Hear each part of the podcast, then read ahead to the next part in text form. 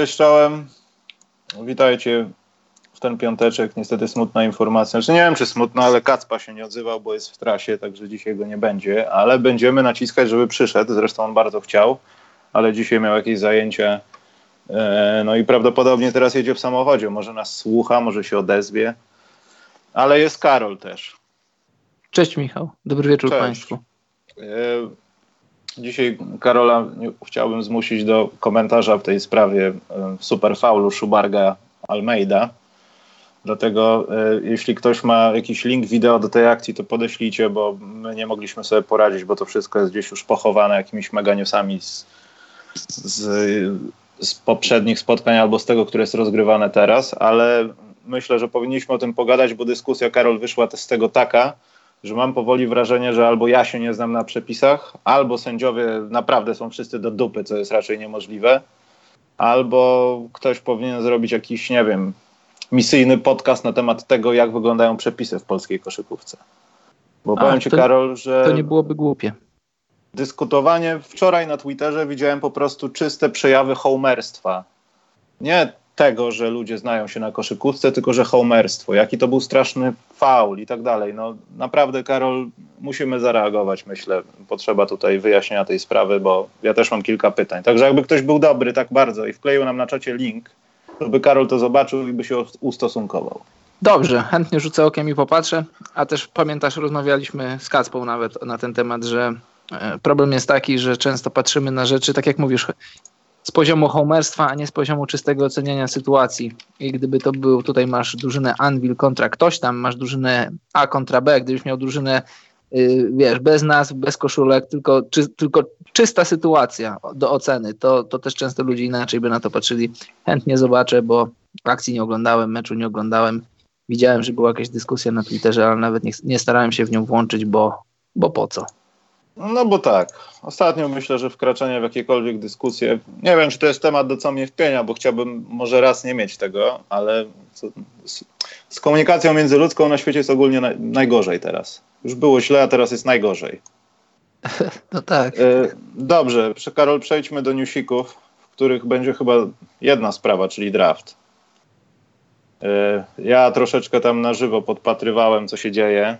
E, wcześniej był tak mały, mały przeciek, że była jakaś próba podobno i tam było próbne losowanie. Na szczęście to się nie okazało prawdą, bo gdyby takie przecieki, tak jak pamiętasz, z Mutombo było, co wyśpiewał, tak. kto zdobył pierwszy pik, e, to byłoby bardzo słabo i żyłem w nadziei, że to wcale nie wyciekło. No ale potem się okazało, że losowanie było tak szokujące, do, no mocno szokujące, że, znaczy szokujące, no matematycznie czasami chyba takie rzeczy są mało prawdopodobne, a tu proszę. Zwłaszcza w momencie, kiedy NBA dążyła nową formułą do wyrównania szans, żeby więcej zespołów miało równych szans tych ostatnich miejsc, żeby wylosować jedynkę. E, no i nie wiem, Karol, co mam o tym myśleć. Bo... No wiesz, no, jeżeli, jeżeli wierzymy w teorie spiskowe, no to możemy porozmawiać o teoriach spiskowych, ale jeżeli wierzymy w uczciwość draftu, a ja chyba na koniec dnia wierzę w nią, to, to spłycenie tego systemu, że już nie ma drużyny, która ma 25% szans, tylko 14%, to, to wiesz, to z jednej strony masz te drużyny, które miały największe szanse, czyli Nixi, czyli Suns yy, i Cavs, ale patrzysz na to, czysto matematycznie, czysto procentowo, więc y, masz 14% szans, że wylosujesz jedynkę, więc masz 86% szans, że tego nie zrobisz. Trzeba też tak na to patrzeć, że, że matematycznie raczej jest ci bliżej do tego, że nie trafisz niż, niż trafisz.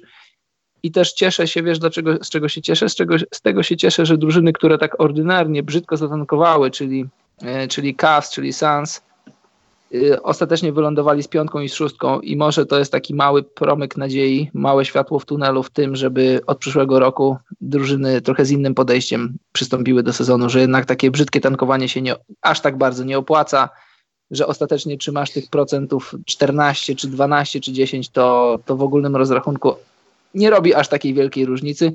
Chciałbym, żeby tak było, wierzę w to, bo tak bardzo jak nienawidzę flopowania, to tankowanie to jest druga rzecz, której w NBA nie, nienawidzę.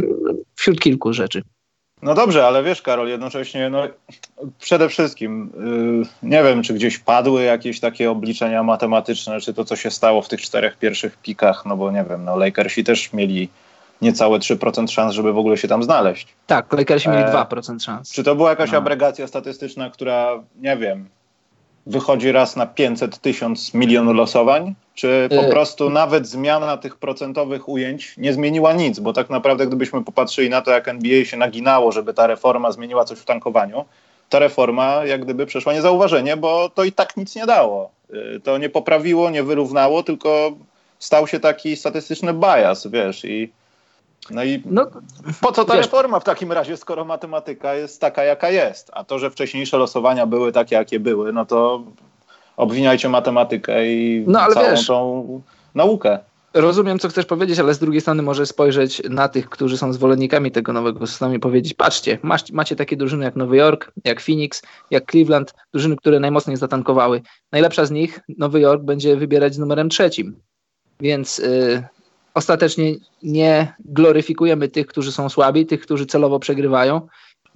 Zobacz, Memphis. Y, Memphis wygrali 33 mecze. To jest taka, to jest moim zdaniem taka, taka, taka, taka granica przyzwoitości. Ta, ta bariera 30 zwycięstw. Ja już mówiłem wiele razy, że, że każda drużyna na skalę talentu i na skalę NBA powinna być w stanie wygrać 30 meczów. I oni mieli 6% szans na, na wygranie loterii, zajęli drugie miejsce. Tak samo Pelikany miały 6% szans, też wygrali 33 mecze wiesz, no jeszcze raz, wracamy do tego, że to jest, to jest matematyka, że, że masz 14% szans na, na wygranie loterii, czyli 86% na, na to, że jej nie wygrasz, więc tu zagrało bardziej, zagrało bardziej, zagrał bardziej prawdopodobny scenariusz. Też tak jak patrzysz na historię zeszło, poprzednich draftów, drużyny, które miały 25% szans, czyli jedną czwartą, jedną czwartą szans na to, że, że wygrasz, też nie zawsze wygrywały. I też wokół tego budowało się czasem teorie spiskowe. Y, wiesz co, ja bym był za tym, wiem, że to się nigdy nie wydarzy, czy nigdy to nie wiem, ale wiem, że to się raczej nie wydarzy w najbliższych latach, żeby, żeby wszystkie drużyny traktować równo, te, które nie weszły do playoffów. Czy jesteś dziewiątą drużyną, która minęła playoffy o włos, czy jesteś trzydziestą drużyną, która była fatalna, żeby każdy przystąpił do, do draftu z takimi samymi szansami. Wiem, że to się nie wydarzy, ale y, wydaje mi się, że to byłoby jeszcze lepsze rozwiązanie, chociaż no wiesz, to się, to się nie wydarzy, bo, bo 30 właścicieli musiałoby się na to zgodzić, a właściciele z małych miast, z klubów, które nie mają pieniędzy albo ledwo wiążą z koniec z końcem, przez drafty się budują i przez, te, przez, przez młode talenty, przez młode gwiazdy się promują przez przynajmniej te trzy lata debiutanckiego kontraktu. No wszyscy wiemy, jak to działa. I no. no właśnie, już pozostawmy tą Karol matematykę, no bo ja mówiłem w przerwie, ja jestem załamany, znaczy nie, nie tyle co załamany, co widzisz, muszę się odwołać do Bulls, no widzisz ten sezon, widzisz to wszystko, ja wiem o tym, że jest Zion, trudno, nie uda się Ziona, ktoś będzie w trójce, ale tak jak powiedziałeś, no ten cały, nie chcę nazwać tego słowem trud, bo to jest też może i trudne być najgorszą drużyną, patrząc na to, to że wszyscy trud. obok ciebie próbują być jeszcze gorsi, wiesz, to trochę jak w South Parku i turniej baseballowy. Poddajcie się i tak wygraliście, bo my chcemy mieć wakacje. Tak. E, I mam trochę z tym problem, że no znowu w Chicago będzie niższy pik draftu niż, niż, niż zakładano i ta drużyna znowu może się trochę rozejść po kościach. Zresztą to też dotyczy, no nie wiem, Atlanty może trochę. Także to tak bardziej personalnie. Ale Karol, co myślisz o tym, o tym całym koncepcie z tym y, Zajonem i Nowym Orleanem? Będziemy widzieli bardziej transfer, czy będziemy widzieli łukającego AD, który mówi jednak jednak sobie zostanę i nie było problemu, nie pamiętamy i a moim zdaniem super scenariusz dla Nowego Orlanu. Trochę analogia do 2012 roku. Wiesz, kiedy David Stern zablokował transfer Chrisa Pola, y, właśnie nie jako komisarz, a jako organ sprawujący władzę nad, nad y, Pelikanami, to znaczy wtedy Hornets, którzy nie mieli wtedy właściciela. Po czym Chris Paul odszedł za pakiet, który moim zdaniem był gorszy. Później Pelikany, znaczy Hornets wygrywają draft, dostają Antonego Davisa i teraz mamy 7 lat później perypetię z odchodzeniem Antonego Davisa, który zapewne odejdzie w lecie, tak mi się wydaje, i do, wygrywasz pierwszy numer draftu. Więc to ja nie kupuję tych bajek na temat tego, że, że Zion nie będzie chciał przyjść do Pelikanów i być może wróci na rok do, na studia, moim zdaniem. Nie, to, to, to, to Karol, to wykluczmy. Tego, że wiesz, to wykluczmy, bo co on więcej może to...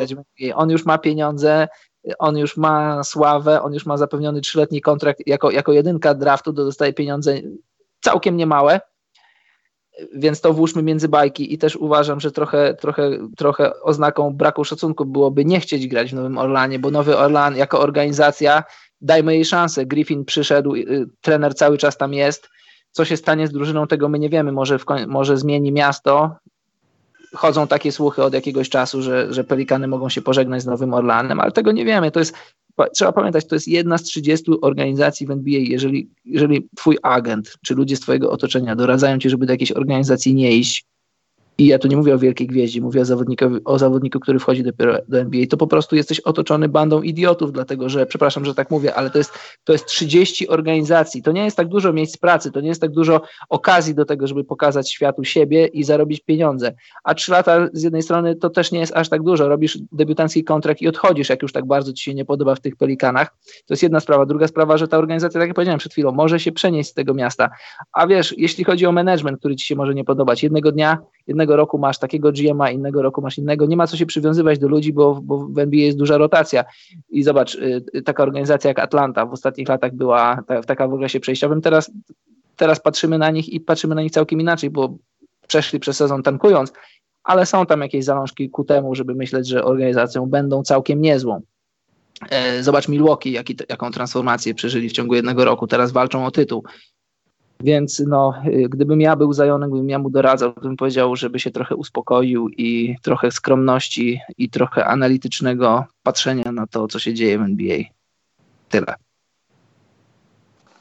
E, ja tylko mam nadzieję, że to nie będzie kolejny raz, kiedy. Jed... Znaczy, kolejny raz może też za często w ostatnio nie widzieliśmy takich zawodników, którzy byli uwięzieni przy tym swoim debiutanckim kontrakcie i dopiero potem, kiedy przeszli gdzieś, to się obudzili, bo przeważnie w ostatnich latach polegało to na tym, że były jakieś y, kłopoty ze zdrowiem, kłopoty z talentem, rozwojem, zły wybór.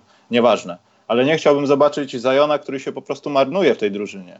Bo dla niego myślę, że pomijając wszystko to, co jest obudowane wokół niego, trzeba pamiętać, że on chyba dalej nie ma agenta w dalszym ciągu nie ma umowy obuwniczej. Ja mm, myślę, że ktoś dobrze mu doradza, bo może na, nie wiem, większej próbce ktoś chce dopuścić do tego, żeby mm, nie popełnił błędów tak jak niektórzy to popełniali. Ja nie chcę mówić, że LeBron James popełnił błąd, jak się zaczął wiązać z Nike'em, ale patrzą też na innych. Zion musi mieć po prostu wszystko przygotowane i mam nadzieję, że ten jego ojciec przyrodni, tak, który tam odpowiada na te sprawy, czy on zostanie w tym Nowym Orleanie, czy wróci do Duke, no nie będzie wujkiem Kawaja Lenarda. No właśnie to, co powiedziałem przed chwilą, ważne jest u takich młodych talentów wchodzących do NBA, żeby otoczyć się ludźmi wartościowymi. Nie ludźmi, którzy przereagowują, to jest jedna sprawa, nie ludźmi, którzy są, e, którzy nie reprezentują sobą pewnego poziomu intelektualnego. To jest największy problem. Zobacz, y, mówisz wujek Kałaja. To jest taki, teraz to, teraz to może figurować jako taka figura, bo, bo, bo to jest wujek Kałaja, bo to jest Rich Paul, bo to są ludzie, którzy dostali władzę nie z tego powodu, co sobą reprezentowali, a kogo znali, w tym przypadku Lebrona i Zajona. To jest ważne tutaj, bo to jest młody chłopak, to jest koszykarz, który może być kimś w NBA, ale to jest, to jest, to jest chłopak, który nie ma doświadczenia. On, on, jeszcze nie wie, co się z czym je, on nie wie, jak, jak poruszać się na tych szerokich wodach. No, trzymajmy kciuki za to, żeby, żeby był otoczony wartościowymi ludźmi, żeby podejmował właściwe decyzje, bo y, wszyscy czekamy na to, żeby, żeby sam siebie zaprezentował, co potrafi na boisku, a wszystkie biznesy, które ma poza parkietem, to trzymajmy kciuki za to, żeby, żeby ktoś na tym sprawował pieczę, bo zobacz, Lonzo Ball, okazało się, że, że w rodzinie Bolów był jakiś człowiek, który był oszustem, złodziejem i, i firma BBB, której ja bardzo kibicowałem, kibicowałem, nie miałem jakichś tam swoich, swoich prywatnych udziału w tym. Po prostu uważam jako, jako fan obuwia, jako fan butów, jako fan tego rynku, że im większa dywersyfikacja, im większy wybór, tym lepiej dla klienta, bo jeżeli, wiesz, Nike nikt nie depcze po piętach, oni ten torcik mają tak pokrojony, że, że mogą być spokojni, ale jeżeli Under Armour jest coraz lepszy, jeśli Adidas jest coraz lepszy, jeśli wchodzą nowe firmy, to wiadomo, że Nike nadal może spać spokojnie, ale musi dbać o swojego klienta. Ich, ich produkt musi być coraz lepszy i te, te nowe firmy. Ja jestem za tym, żeby wchodziły, no ale BBB już chyba znika z rynku, bo wiemy, że została ta firma zdefraudowana. Więc jeszcze raz trzymam kciuki za to, żeby młodzi ludzie otaczali się wartościowymi doradcami. Poza tym, Karol, my tak rozmawiamy, zaraz przejdziemy do playoffów i przy okazji playoffów mówimy o tych różnych zmianach, że e, wiesz, nowe zespoły, nowe twarze, jakieś zmiany pokoleniowe. Ja nie chcę po raz kolejny e, uważać, że teraz, teraz pojawi się jakieś nowe, ale kto wie, czy Zion nie będzie osobą pokroju LeBrona Jamesa, Kobiego Bryanta, nie wiem, Michaela Jordana, który zacznie coś nowego. Ja nie mówię o nowej firmie, o tych błędach, co popełniała drużyna Bola, tylko że może to być ta osoba, która pojawia się raz na dekadę, czy tam ileś lat, która ona będzie to ciągnęła i przejmie pałeczkę po tych wszystkich, którzy teraz kolokwialnie mówiąc zdychają w karierach, no, albo niedługo ich śmierć sportowej, profesjonalnej koszykówki będzie no, nieuchronna i niedługo to będzie. I tak się zastanawiam też, czy Zion podoła temu hype'owi, bo jak na razie to wszystko jest na niego. Nie wiem, czy patrzyłeś jak gdyby na ten draft, ale też mówiłem o tym w przerwie. To było nader żenujące, że cały czas, już nie pamiętam, chyba Rachel Nichols, ale jak się Zajonku czujesz? Może ciasteczko, może ponczuszka? To to było takie, takie wiesz, no, wymuszające presję na kimś, kto może patrząc na Zajona, on może chyba nie chciałby tej presji. On na razie się uśmiecha i, i się nie stawia, ale myślę, że to może mu nie pasować. No, ja myślę, że nikomu by nie pasowało, bo zobacz, mieliśmy rok 2003. LeBron James wchodził do ligi, ale trochę inaczej funkcjonował internet, inaczej funkcjonowały social media. Gdyby przyjście LeBrona do ligi odbywało się mniej więcej teraz, to myślę, że hype byłby porównywalny albo nawet i większy. I no to jest, to jest element grania w koszykówkę, ten element, z którym musisz się zmierzyć jako, jako młody sportowiec, no bo sława to jest coś, co idzie w parze z uprawianiem tego sportu. Czy, czy podoba ci się to, czy nie, to prędzej czy później musisz się nauczyć obcować z mediami i nawet jeżeli, nawet jeżeli, nawet jeżeli nie jest ci z nimi po drodze, tak jak, z Kawajo, tak jak Kawajowi, no po prostu no nie masz wyjścia. Musisz, musisz nauczyć się e, dealować, handlować z mediami, jak to powiedzieć, mieć dobre kontakty z nimi, przynajmniej poprawne. Nie musisz być, wiesz, bo czasem jest tak, te, też zawodnicy, młodzi zawodnicy nie do końca rozumieją, na czym to polega i, i obrażają się na media. Już nie mówię w NBA, to się dzieje w niższych ligach, no, na przykład w polskiej lidze, gdzieś tam na poziomie Euroligi czy innych.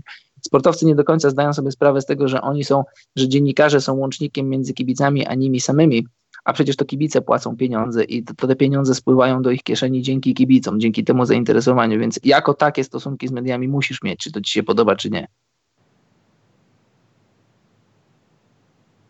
Poczekaj, bo zajrzałem na czat. E, myślę, że tą draftową dyskusję możemy zakończyć tym, co powiedziałeś. Natomiast e, będą playoffy i tu jest takie wejście. Paweł Gabeł napisał. Michał, aż tak hated Golden State, że nawet fajną żonę Karego uważasz za ogra. E, chyba wyraziliśmy się na temat pani Kary w poprzednim odcinku, natomiast to jest pogadamy na zachodzie najpierw. Ja, ja nie wiem tak do końca, czy ja jestem hejterem Golden State Warriors, czy tego, co zawsze się hejtuje. E, potwora, który zjada, zjada współzawodnictwo w lidze. E, zjadał przynajmniej od paru lat, bo teraz pogadamy z Karolem o serii Golden State Warriors Portland i właśnie chciałem też trochę od tego zacząć, że Portland nie walczy już z potworem, Karol. Walczy z normalną drużyną, która ma swoje własne kłopoty, która potrafi być ogrywana, która zaczyna być y, śmiertelna. I to mi się zaczyna podobać. Może już przeskoczyliśmy ten taki level nieśmiertelności Golden State Warriors, bo ten drugi mecz, Karol, pokazał, że są śmiertelni jak cholera i taki głupi set kary może, może, może namieszać. No tak, Michał, to jest prawda i to jest coś, co ja powtarzam trzeci, może czwarty, kolejny podcast i to jest też coś, co ja powtarzam od 2016 roku. Napisałem o tym dwa albo trzy takie dosyć dłuższe teksty, za, za które e, część tak zwanego internetu mnie skrytykowała. Nie chcę być jak zdarta płyta, ale to 100% zgody, to co mówisz. Warriors są teraz śmiertelni, Warriors są teraz drużyną do pokonania, a mimo wszystko nadal są kontenderem. I żeby nie powtarzać się po raz setny, nie, żeby nie powtarzać, że się powtarzam, bo się powtarzam, Warriors nie potrzebowali w ostatnich dwóch latach e, KD, żeby zdobyć tytuły. Nie wiem, czy by je ostatecznie zdobyli w 2.17 i w 2.18, ale nadal byliby kontenderem, bo trochę zapomnieliśmy, trochę, trochę wielkość KD, trochę to, w jaki sposób grał, trochę przykryła fakt, że w tej drużynie cały czas masz trzech All-Starów, w tym dwóch Hall of Famersów. Więc y, tak, Warriors są do ugryzienia teraz, ale nadal są, nadal są faworytem do zdobycia tytułu. To jest fascynujące, jeśli chodzi o tę drużynę, i to jest fascynujące, jeśli chodzi o przejście KD w 2016 roku do tejże drużyny. Wiesz co? Mam na, wiesz, jeszcze raz powiem, to kto wygra tę serię, nie interesuje mnie aż tak bardzo, ale chciałbym, żeby ta seria była fajna, po prostu. Chciałbym, żeby była ciekawa. Nie chciałbym, żeby się skończyła w czterech czy w pięciu meczach, drugi mecz napawa optymizmem przed wyjazdem do, do Portland, że te mecze 3 i 4 mogą być ciekawe. Miejmy nadzieję, że takie będą. Wiemy już, już wiemy na 100%, że KD w tych dwóch meczach nie zagra, nie zagra w meczach 3 i 4, że dopiero tak. za tydzień będzie ewaluacja jego kontuzjowanej łydki. E, słuchaj, nie mogę jeszcze powiedzieć, że seria nabiera rumieńców. Powiem tak, jak będziemy wyjeżdżać z Portland na mecz 5 przy stanie 2-0, bo jak będziemy wyjeżdżać przy stanie 3-1, no to jest, to jest nadal seria do zamknięcia w piątym meczu. Jak będzie 2-2, to będzie fajnie z punktu widzenia, wiesz, no takiego czysto kibicowskiego kluczowy mecz przed Portland, mecz numer 3. Jeżeli, Ale wiesz co? Jeżeli, no? Ja nie wiem, bo w tym pierwszym meczu, no to wiadomo, no to stało się te, ta jedna z tych rzeczy, która się zawsze działa w Warriors przed przyjściem KD jeszcze, trzecia kwarta. E, możemy sobie przegrywać w połowie 50, ale w trzeciej kwarcie Clay Thompson z 0-12 nagle przejmuje przeciwnika i zabiera mecz. I troszeczkę tak się stało w meczu numer jeden. Mecz numer dwa nas zaczarował tym, że Portland prowadziło, cały czas praktycznie kontrolowało sytuację i naprawdę sprawiało problemy nie, może nie bardzo dobre, bardzo źle, ale nie ogarniętej drużynie Warriors. Takiej drużynie, która przychodzi trochę po weekendzie gwiazd i my powinniśmy wygrać ten mecz, ale z drugiej strony, no i mimo wszystko wygrywają ten mecz. Lillard robi no, pod koniec straszny błąd, trochę się zakozłował i ogólnie no, też nie miał za specjalnie komu odegrać tej piłki, no ale niestety no, ta końcówka w jego wykonaniu nie była najlepsza, bo jeszcze było o co grać. Zastanawiam się, czy ten mecz nas nie zaczarował, bo tak naprawdę tych serii Warriors z kimś tam, gdzie drugi, trzeci, może nawet pierwszy mecz jest ok, jest, jest taki, że zaczynasz myśleć, czy Warriors może tego nie przegrają, żeby nie powiedzieć gorzej. Yy, w meczu następnym albo w następnych dwóch meczach kompletnie traktujemy to jako, wiesz, wyjątek statystyczny, tak samo jak ten draft, mniej więcej. I się zastanawiam, czy się nie daliśmy zaczarować w to, że Portland znalazło magiczny sposób na to, że jak będziesz trapował Karego albo Thompsona i tak dalej, to do czegoś dojdziesz, jednocześnie trafiając za trzy punkty. Nie wiem, czy zauważyłeś, ale Damian Lillard strasznie forsował tą trójkę taką z dziesiątego metra. I to też pokazuje, że jak widzisz, że łatwo ci się gra z Warriors, łatwo ci jest popełniać pewne błędy, bo ich po prostu, no, wierzyć się uda, ci się nie udaje, po prostu. I tak myślę, czy drugi mecz nas nie oszukał. To jest pytanie jest dosyć głębokie, wiesz co, zależy, zależy jak podchodzisz teraz, jaka jest twoja optyka patrzenia na tę serię. Czy, czy patrzysz teraz na to, że, że momentum może się przewrócić w stronę, w stronę Blazers, że ten, że ten mecz drugi zapowiada to, co może wydarzyć się w Portland, że, że mecze będą wyrównane i, i wiesz, i własne ściany mogą pomóc Blazers wygrać mecze 3 i 4. Y, tego nie wiem, bo Warriors też już mieli całą swoją historię, może nie jakąś super długą, ale mają historię kilku serii, kilku meczach, w których zdawało się, że są na łopatkach, a ostatecznie wygrywali. Wiesz co, ja, ja nie wiem, ja na razie nie mam żadnych jakichś takich super oczekiwań co do tej serii. Jestem bardzo ciekaw meczów 3 i 4, bo wiem, wiemy już, wszyscy wiemy, że KD w tych meczach nie zagra. Portland, Portland mogą te mecze wygrać, bez problemu. Patrzyłem z ciekawości, co podpowiadają bookmacherzy. Bookmacherzy mają Blazers za faworytów tej serii, no ale to, to, to, to co bookmacherzy układają, to, to jest tylko ciekawostka, to nie jest jakiś wyznacznik czegokolwiek, bo nadal dla mnie cały czas Warriors są faworytem do wygrania tej serii. Nic się nie zmieniło, jest 2-0. Blazers na razie, na razie jadą do siebie na mecze 3 i 4, a to nie jest gwarancja, to nie jest gwarancja niczego, bo, bo Warriors wygrywali już nieraz na wyjeździe i nadal są ale są fantastyczną drużyną, mimo że nie mają teoretycznie najlepszego zawodnika u siebie. Michał. Chciałoby się powiedzieć, że Portland znalazło sposób z tymi trapami, z tym wszystkim, z zaangażowaniem tych ludzi, którzy coś tam dorzucają ofensywnie, ale to, patrzeć na to, że dwa spotkania będą wygrane przez Portland w ten sam sposób, to by obrażało chyba trochę Warriors. No właśnie, wiesz, no, no, niby tak, teoretycznie wiesz, co robić, teoretycznie masz środki do wykorzystania, żeby, żeby utrudnić grę Karemu, no ale ostatecznie liczy się to, co w sieci, liczy się to, co, to, co pokazuje ostateczny wynik. A co byś nie powiedział, to zawsze, zawsze będzie Warriors 2, Blazers 0. I to, że miałeś game plan i to był game plan słuszny, no to na koniec dnia się nie do końca sprawdził. Zobacz, Rackets też mieli mieli filozofię całą grania i swój game plan i swoją taktykę, która od dwóch, trzech lat jest doszlifowywana, ale ona gdzieś tam na koniec się nie sprawdza. Coś gdzieś w tych trybach zawodzi. I mimo, że gdyby przyszedł do nas Mike D'Antoni, by nam powiedział, słuchajcie chłopaki, mój pomysł na granie z Warriors jest taki, spowalniamy grę, robimy dużo switchów, staramy się męczyć Karego w obronie, Hardena nikt nie utrzyma jeden na jeden, robi przewagi, później odgrywa piłki do kapeli, odgrywa do rogu, wrzucamy za trzy punkty. Myśmy powiedzieli, spojrzelibyśmy na siebie i powiedzieli, Mike, to jest wow, to jest, to jest niezła taktyka. Jasne, ona jest niezła, ale to jest, to jest taktyka e, trochę, trochę komputerowa i trochę nie do końca realna, bo jak, jak ona wygląda, to widzieliśmy w ostatnich dwóch latach. E, nie da się tak grać. I to, że, to, że Blazers mają sposób na granie przeciwko Karemu, to jest jedna sprawa, ale trzeba ten, ten pomysł wyegzekwować do samego końca, od pierwszej do ostatniej minuty. I jeżeli, jeżeli będziesz miał przynajmniej jeden punkt więcej po końcowym gwizdku, wtedy możesz powiedzieć, że coś ci się udało. Jeżeli, czy przegrasz jednym punktem, czy piętnastoma, to to nie ma żadnego znaczenia w tak zwanym big picture. Czyli nie widzisz tych dwóch kolejnych spotkań dla Portland? Y, jak najbardziej widzę, Michał, tylko że to, tylko to się musi wydarzyć. Ja jestem w stanie, jeśli mi powiesz, jeśli zamkniesz mnie w lodówce na 4 dni, za 4 dni z niej wyjdę i ty mi powiesz, jest 2-2, powiem, no okej, okay, przyjmuję to. Mi, ale jeśli powiesz mi, że jest 0-4, to też tak samo to przyjmę. Muszę, żeby zobaczyć, jeśli, żeby uwierzyć w zwycięstwa Portland, muszę je zobaczyć, bo oni mają wszystko, oni mają wszystko ku temu, żeby to wygrać teraz, tym bardziej bez KD, bez Bugiego, y, z własnym parkietem i z tym, że CJ McCollum gra koszykówkę prawdopodobnie swojej kariery to tak, wierzę w to, że Blazers to mogą wygrać oba mecze, a przynajmniej mecz trzeci. Tylko chcę to zobaczyć. Jeśli coś zrobią z tymi ścięciami pod kosz i będą trzymali ten trap, to może, ale te ścięcia pod kosz ich zabiły dosłownie. No ale mając tak. Draymonda Greena naprzeciwko, to jest człowiek podam albo wejdę, sorry, to nie ma wyjścia.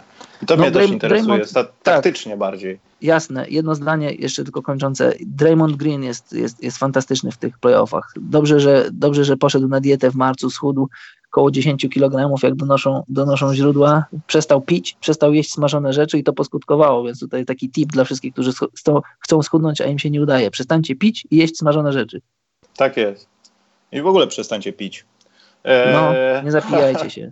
Lepiej, jak macie wydać pieniądze na alkohol, to donata zróbcie. Donata, patronajcika, jakiegoś pieniążki. E, tak. Karol, ja przygotowałem wideo z tą sytuacją. Ja porozmawiamy o tym, jak skończymy playoffy, bo tak naprawdę mhm.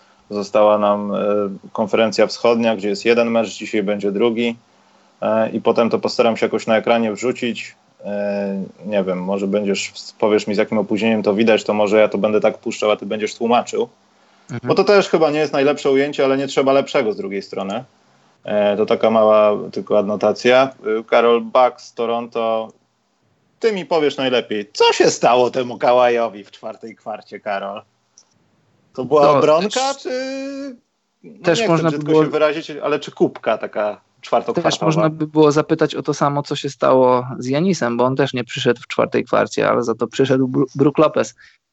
Wiesz co, wyda wydaje mi się, bo jak patrzysz na przykład na Hardena, na KD, na Lebrona, kiedy, kiedyś na Kobiego, to, to, to byli tacy liderzy, takie gwiazdy, które e, wiesz co, ja nie chcę powiedzieć, że byli takimi e, skurczybykami, powiem lekko, żeby nie powiedzieć gorzej, ale chyba byli.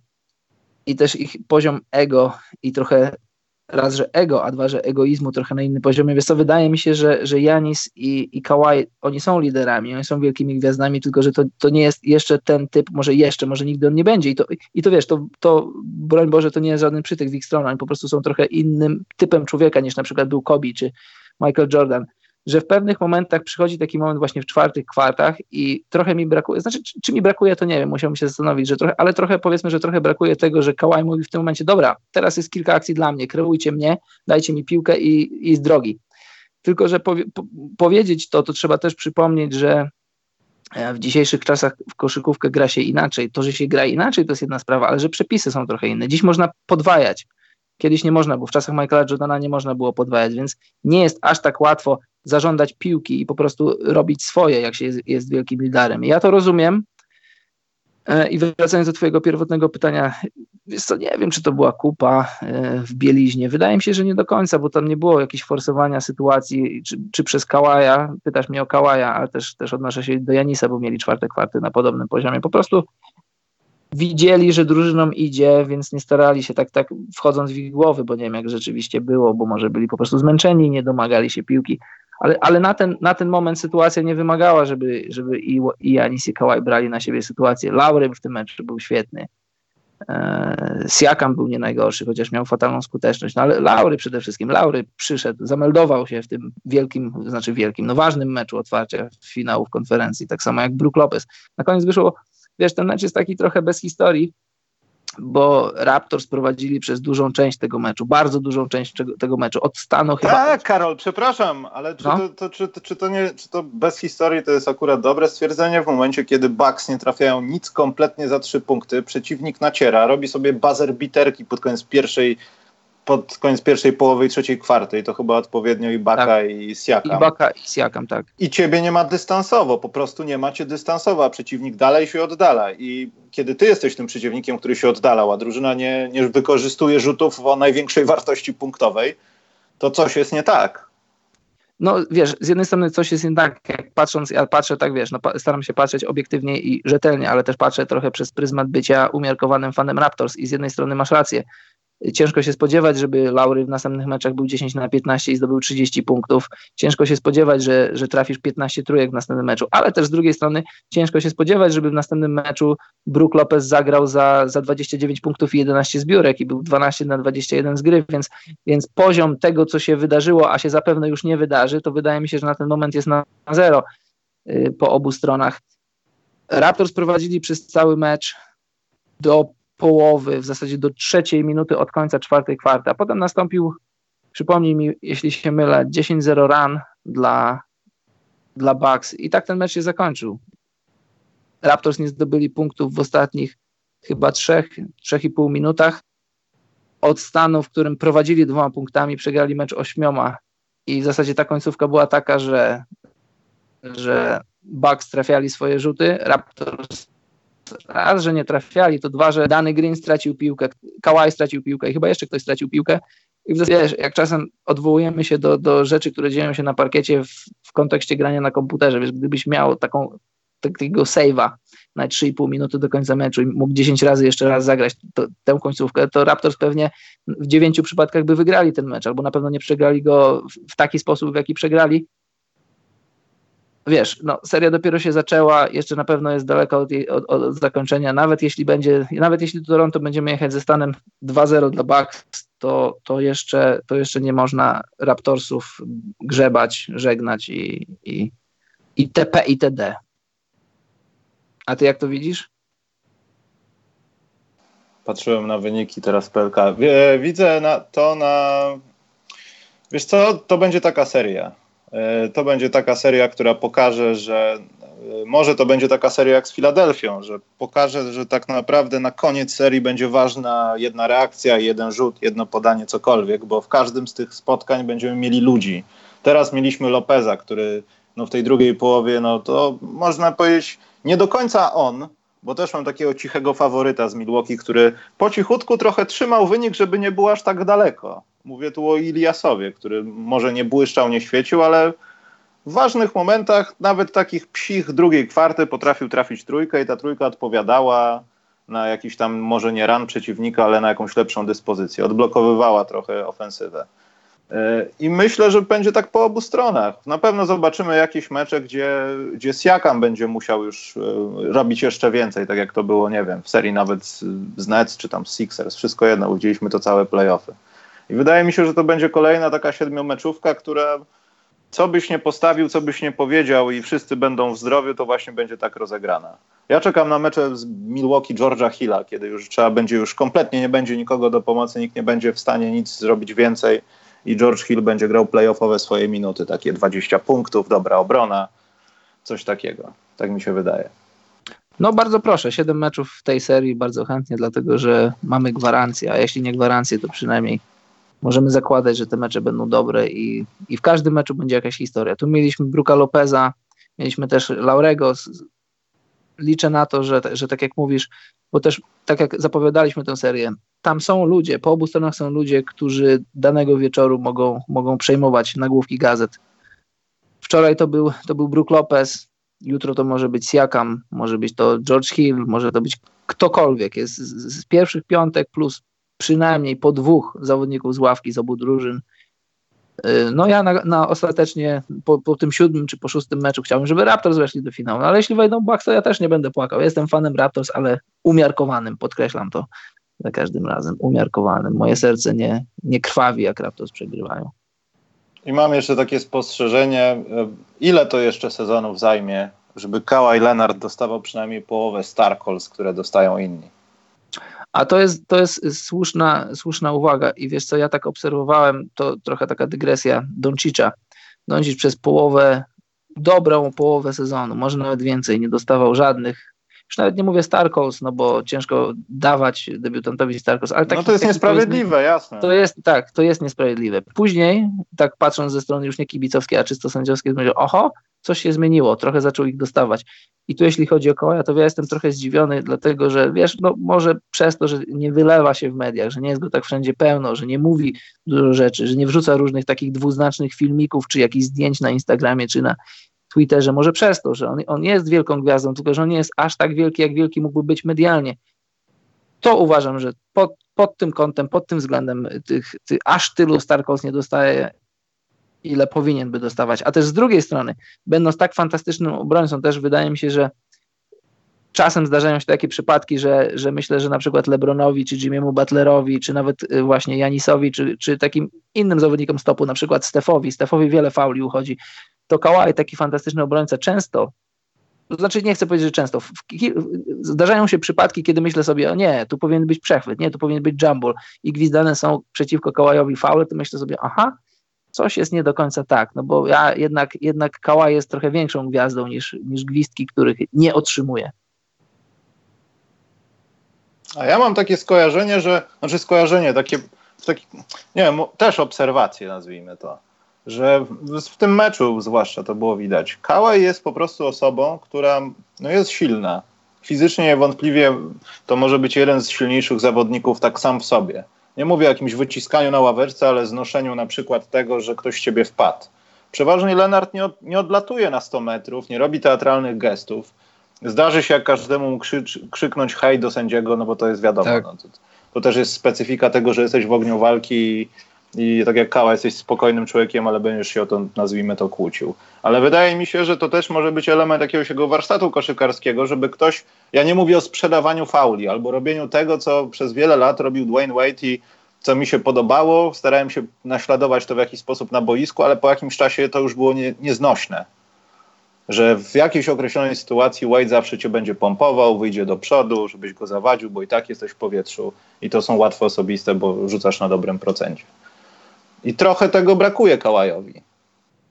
Tak, to prawda. Bo kiedy Kałaj, Kałaj tego... upada na ziemię, to oznacza KO jakieś w MMA, w UFC, coś takiego, że ktoś, ktoś kopnął cię w twarz. To Kałaj w takich przypadkach jak drzewo upada na ziemię.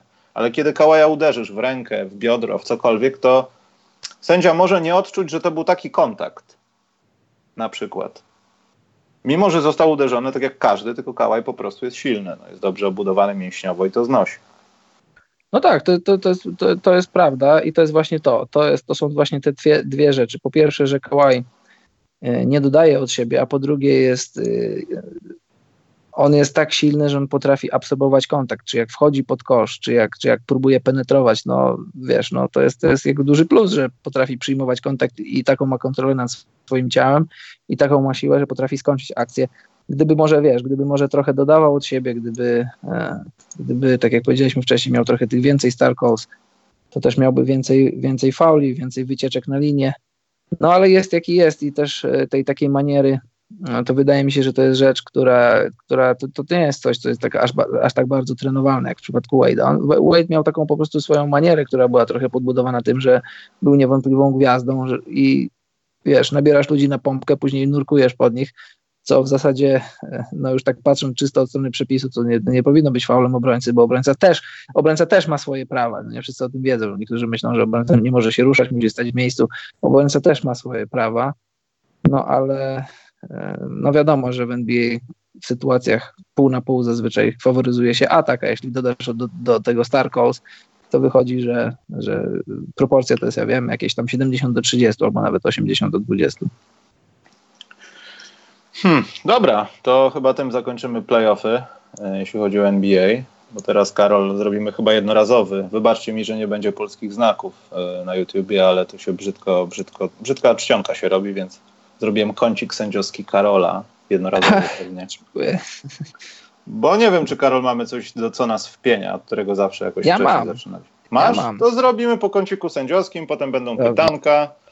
Yy, dobrze, tylko teraz ja potrzebuję waszej pomocy, bo muszę wiedzieć przede wszystkim twojej, Karol, żebyś wszedł na jak gdyby stream.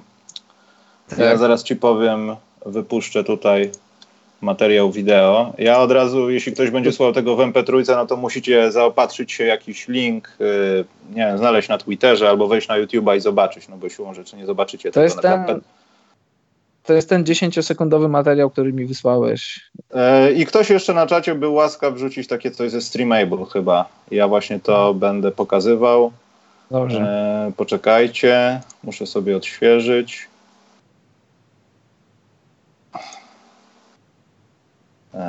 Świetne reklamy są, momencik. Ogólnie, Karol, to widziałeś, jak ci wkleiłem? Tak, tak, obejrzałem sobie już. Mhm. Daj mi sekundę. Jakieś cholerne reklamy są, więc muszę się tego pozbyć. Eee, poczekajcie. Powiększymy sobie obraz. Ok. I będę starał się to puścić jakoś. Karol, powiedz mi, jak teraz ruszy się ekran, to powiedz mi, kiedy będziesz widział coś. Dobrze. Masz na myśli na naszym ekranie głównym? Na naszym ekranie głównym, oczywiście. Dobrze. No już, po, już po, na razie obraz jest zamrożony, ale już pojawił się. Dobrze, to jak się już pojawił i zastygnie, to powiedz to będzie z opóźnieniem. No ale ogólnie dobrze, będę starał się jakoś sterować tą sytuacją tak, Karol, żebyś, żebyś mógł się wypowiedzieć. Mhm. I też, żeby wszyscy zobaczyli o co chodzi, bo ja, mam, ja może nie jestem na czasie, bo zacznę od tego rozmowę. Tutaj zatrzymam taki moment, który zatrzymali sędziowie. E... Karol, czy w przepisach koszykówki dalej funkcjonuje to, co forsowano dwa sezony temu, RSBQ? Czyli przepis tak. mówiący o tym, że jeśli nawet coś jest nie tak względem faulu niesportowego czy coś, a zawodnik y, nie przeszkadza mu to w dalszym pójściu do kosza, czy podaniu, czy cokolwiek, to taką sytuację sędzia może według takiej interpretacji puścić. Tak, ale RSPQ nie tyczy się tylko fauli, tyczy się wszystkiego. Tyczy się, tyczy się drobnych rzeczy, tak jak drobna jakaś tam niesiona piłka, drobne kroki, właśnie drobne tak, tak kontakty. Tak, tak, no. tak, tak, no to no, tylko czy... też, tylko też, no jedna rzecz, tylko też musimy, musimy pamiętać cały czas, że obracamy się w obrębie przepisów gry w koszykówkę, że nie możemy podciągać, nie możemy podciągać RSBQ i zasady korzyść, niekorzyść aż tak bardzo. Czasem ktoś mnie pyta, no to jak daleko? Ja, ja nie mam na to reguły, przepis tego nie ujmuje, ale tak na przykład pamiętasz, tak, taka akcja była Westbrooka, chyba właśnie z Warriors y, w, w, w, w początkach tamtego sezonu, że on dostaje piłkę i on sobie z piłką idzie. I prawda jest taka, że nikt go nie atakuje, on, piłka jest wyprowadzona na jego połowie i ktoś może się zastanawiać, no ale tutaj jest zasada, jaką nie ma żadnej korzyści, ale no nie możemy tego puścić. Tam Westbrook robi pięć kroków z piłką, on podróżuje z piłką, on robi wycieczkę z piłką, musisz takie coś zagrać, zagwizdać i tu nie możesz podciągnąć tego pod, pod zasadę korzyści, niekorzyści. I o ile ta zasada jest trochę płynna, to ta, ta płynność aż tak bardzo się nie wylewa. To są delikatne rzeczy, to są takie rzeczy, że gdzieś tam coś zrobiłeś o pół kroku, o pół sekundy za długo przetrzymałeś piłkę, jeśli chodzi o niesioną. Jakiś tam jest delikatny kontakt, który w klipie wyciętym może być faulem, ale generalnie w big picture nie robi nic i ty idziesz na łatwe dwa punkty. Też nie możemy, nie możemy być niewolnikami ani RSBQ, ani zasady korzyść-niekorzyść. No dobrze, to ale jest, to no, tylko takie tak. moje było pytanie. Widziałeś to? Jasne, jasne, oczywiście. Karol? Tak, właśnie Trzeba dodać, że sędziowie, ja tutaj mam mhm. taki mały żart, sędzia po lewej, gdzie mam kursor, to jest jeden z sędziów, który jedzie na Mistrzostwa Świata. Mhm. E, musieli zobaczyć tą sytuację, Karol, bo powstała dyskusja, czy to jest faul niesportowy, czy to jest faul normalny. Zagwizdano bodajże faul normalny. Ja już nie wiem, tak mnie pokręciła ta sytuacja, nie widziałem meczu na żywo, że wydaje mi się, że był zagwizdany faul taki zwyczajny. Mhm. E, oczywiście kibice z zawodnika faulowanego stwierdzi, i w ogóle nie tylko, no, opinie były podzielone, czy to był niesport, czy nie.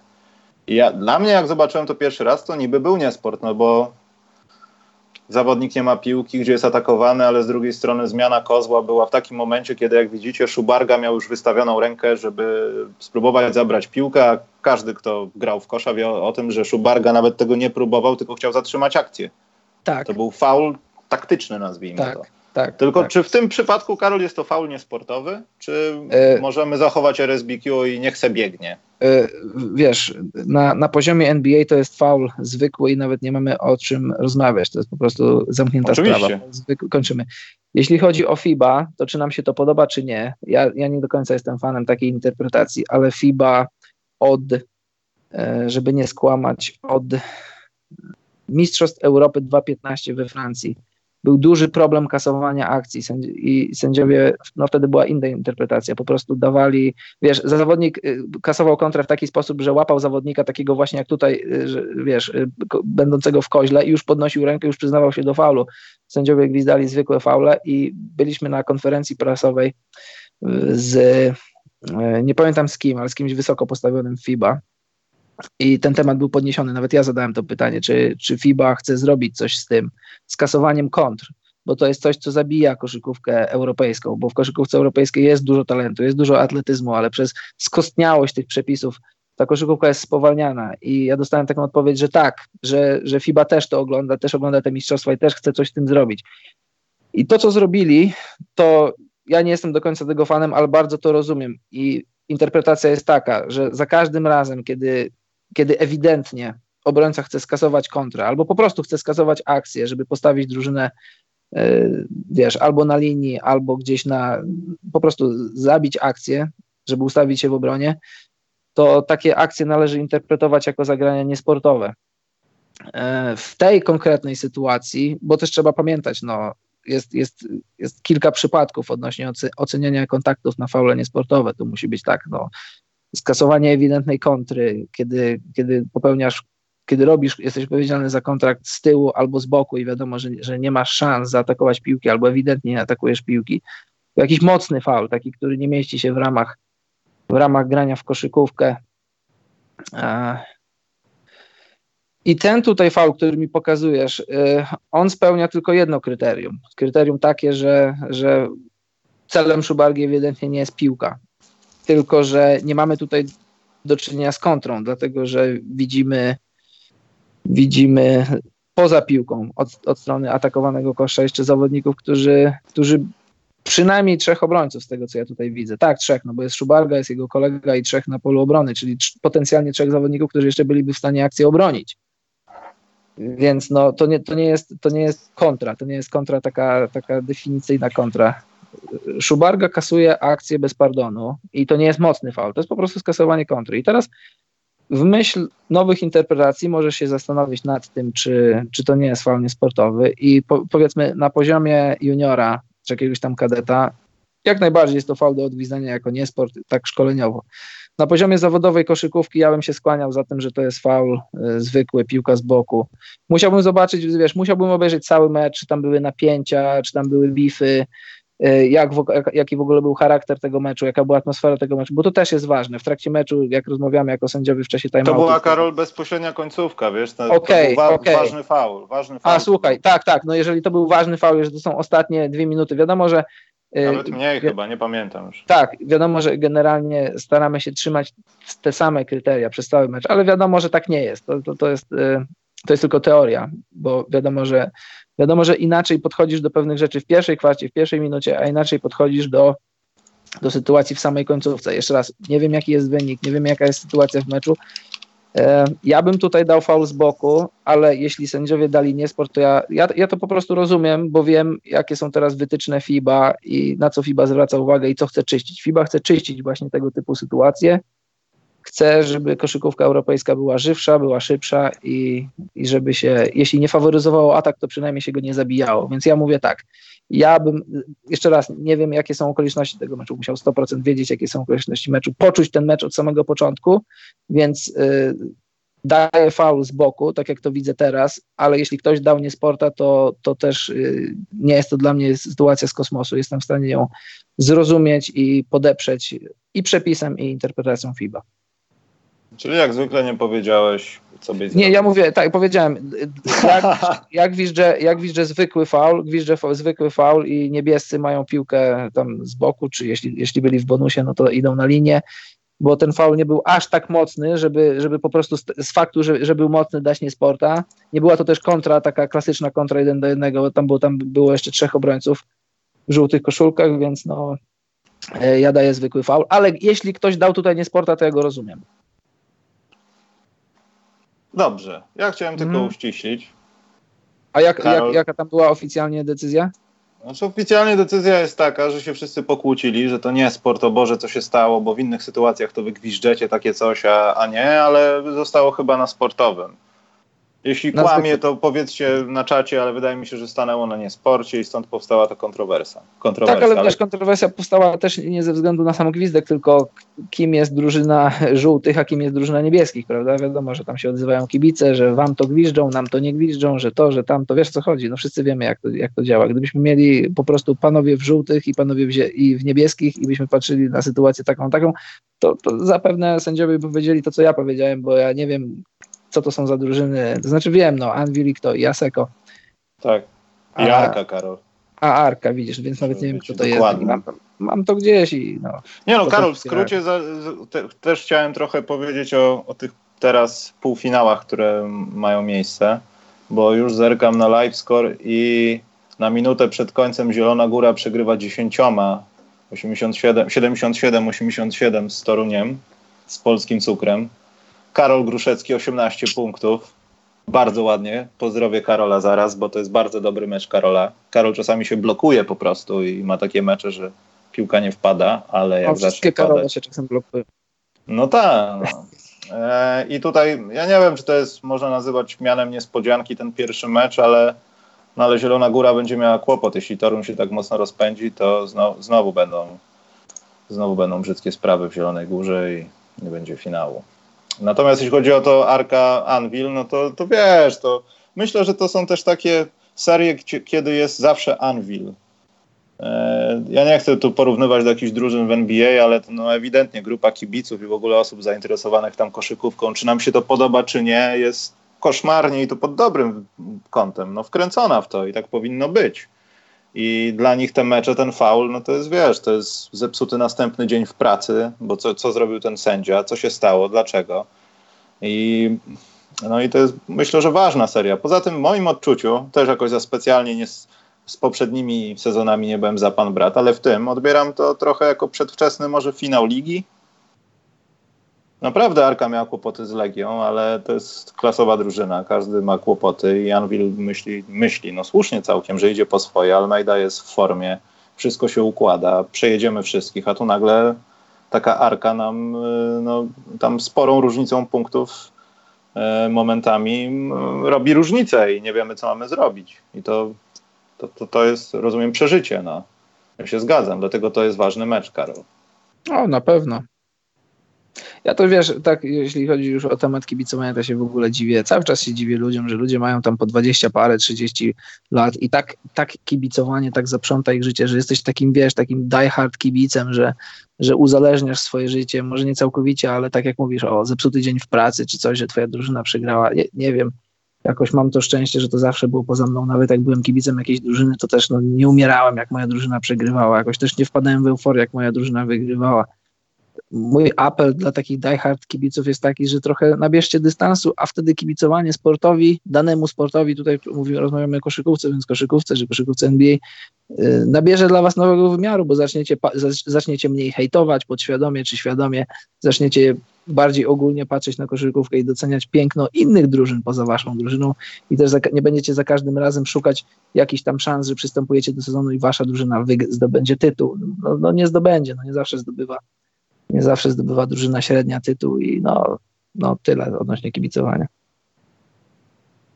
Dobrze, Karol, szybkie, co nas wpienia i pytanka. A, ważna rzecz, Karol, padliśmy ofiarą jakichś młodzieżowych e, zwyczajów na YouTubie, więc już Jakich? 100% jesteśmy. Zostaliśmy, Karol, zrajdowani. Co to znaczy? Ja wpisałem na Google, to znaczy, że inny, inny YouTuber każe tym swoim, co siedzą na czacie, wejść do innego i oni do nas weszli. No to, yy, I pozdrawiali, pozdrawiali nas od wora. Ja myślałem, że to jest jakaś wiesz, że chcą, chcą nas zabić. Już, A to wiesz, widziałem, nie wiedziałem o co chodzi. No, ale też pozdrawiamy, dziękujemy za rajda. Karol, ja się cały czas czegoś nowego uczę Aha. w tym świecie. Ja też, no widzisz. Y, dobry wieczór, panie worze i dobry wieczór y, ludzie, których pan wor ze sobą przywiózł. Mam, mamy nadzieję, że jesteście fanami koszykówki, a jak nie jesteście, to zostaniecie i zostaniecie z nami na dłużej, bo uważamy, że warto.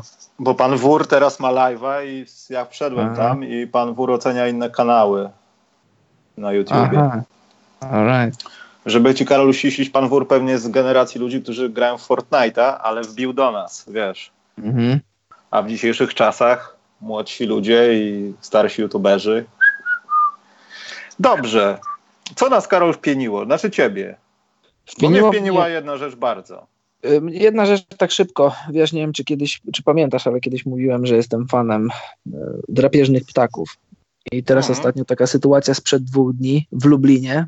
Być, być może słyszałeś, bo to było w mediach ogólnokrajowych. Wyobraź sobie, że jacyś idioci, nie bójmy się użyć tych słów, e, sokoły zagnieździły się gdzieś tam na jakiejś tam posesji. I jacyś idioci, proszę ja ciebie, otruli. Była matka z, z dwoma małymi sokołami, no i te małe sokoły nie przeżyły. Matka przeżyła, była sekcja zwłok, okazało się, że podano w mięsie czy w jakimś pożywieniu tym sokołom jakąś tam truciznę. No, no komu sokół przeszkadza? Sokół, taki, takie piękne, rzadkie zwierzę. Otruli sokoły, no i to mnie wpienia. No, jak, jak, jak, jacy ludzie są idioci, aż brakuje mi słów. Ale co, bo, bo wiesz, Karol, jak już mamy taki kącik fauna i flora, w co nas wpienia, to na przykład, wiesz, ta sprawa z dzikami, nie? że za mhm. dużo, że tak dalej. No niedaleko mnie jest taka miejscowość, ja nie wiem, to chyba jest wioska po prostu. Taka wiesz, podwarszawska, więc to ten, ludzie tam za specjalnie traktorami nie jeżdżą. Mhm. Bardziej domy jakieś, wiesz. E, no tam są po prostu pola jeszcze gdzieś tam, e, graniczy to z lasem kampinowskim, no i kiedy zdarzało się, że na przykład, e, nie wiem, dziki wpadły na posesję i tam zniszczyły coś z małymi, no to były pretensje. No jak się pojawiła ta akcja z dzikami, no to strzeliwanie tego, czy tam pozbywanie się tego, albo wyłapywanie w jakiś sposób nie było najmniejszego problemu, ale w momencie, kiedy e, łoś zabłądził i gdzieś tam zawiązał, bo zdarzało się, zawiązał się w siatkę, no to wiesz, ci właściciele posesji w ogóle się nie pieprzyli z tym, tylko albo, albo nie, nie, chcę powiedzieć, że dobijali, bo nikt tego, nikogo za rękę nie złapał, ale nazwijmy to, pozbywali się problemu. I też słyszałem jakieś takie pseudoploteczki, że po prostu kłusownicy wtedy zajmowali się, nazwijmy to, żywym towarem. Komu to przeszkadza, wiesz? Ja rozumiem dzik, no. Jeśli jest tego za dużo, to faktycznie on w strachu przed tym, żeby ratować swoją rodzinę, on ciebie zabije, bo to jest instynkt. On nie chce ci ukraść zegarka, zabrać Ta, komórki, bo spotkaliście się w lesie, wiesz? Dawaj hajs i, i, i będzie po sprawie. A potem na dwóch łapach idzie do baru. No, to jest natura. Myślę, że to jest tak. skandal, Karol, to co się stało u ciebie. Ale coś się stało w sensie, że zabiło psa, bo może wiesz, Jorka komuś zjadło i się okazało, że Sokół zabił pieska małego. No. Nie, no co ty, no jak Sokół mógł zabić psa? No to po prostu idioci. No może zagnie, zagnieździł mu się na kamienie Sokół i pomyślał, że, że on jest mu niepotrzebny i go wziął zatruł. No no debile, idioci, no innych słów nie znajduję, żeby opisać takich ludzi. No co ci soku jakiś, tym bardziej to nie chodzi o wróbla, wróbli jest dużo, no wróbli nie szkoda, no z całym szacunkiem dla wróbli, jeśli wróble nas słuchają, no ale soku człowieku, drapieżne zwierzę, rzadkie zwierzę, piękne zwierzę w locie, co ci soku przeszkadza? Po co go Po tak dobrej płycie zabijać sokoła, to jest skandal. Właśnie. Nie, ale naprawdę, ja nie podzielam, ja nie jestem za tym i ogólnie, to już nawet nie chcę mówić o męczeniu zwierząt takich domowych na wsiach. Pies, buda, łańcuch, wiesz. A, ale a w ogóle, a wracając do łosia, widziałeś, widziałeś w ogóle, miałeś okazję widzieć łosia na żywo? Tak. Jaki, jaki łoś, to jest, jakie to jest przepiękne zwierzę. Ja łosia miałem okazję widzieć, no ja wiem, no z 5-6 razy w życiu. Ale Karol jednocześnie straszne, bo skurczybyki y są tak duże jak koń. Tak, on jest wielki, ale taki jest To na głowie, stary, co, co mu się tak. dzieje, to poroże, to jest koniec. Jak to się rozpędzi, bo się przestraszy, wpadnie w ciebie, tak by koń z rogami przez ciebie przebiegł. No, jest fantastycznie. Masakra. Niesamowicie to wygląda. Nie rozumiem, jak można zabijać łosia. Znaczy wiem, wiesz co, jest dużo amatorstwa, jeśli chodzi na przykład o łosie, które podchodzą pod posesję i łosie, które na przykład y, w Lublinie w ostatnich latach był taki problem, że często łosie podchodziły i jakoś, jakoś nie ma super wypracowanych procedur, i żeby go jakoś tam, żeby, nie wiem jak to jest w ogóle, jeśli chodzi o, o, jednostki, czy to jest jakieś nadleśnictwo, czy policja, czy kto, że taki przyjeżdżasz i musisz tego łosia uśpić, znaczy nie zabić, ale uśpić i wytransportować do lasu.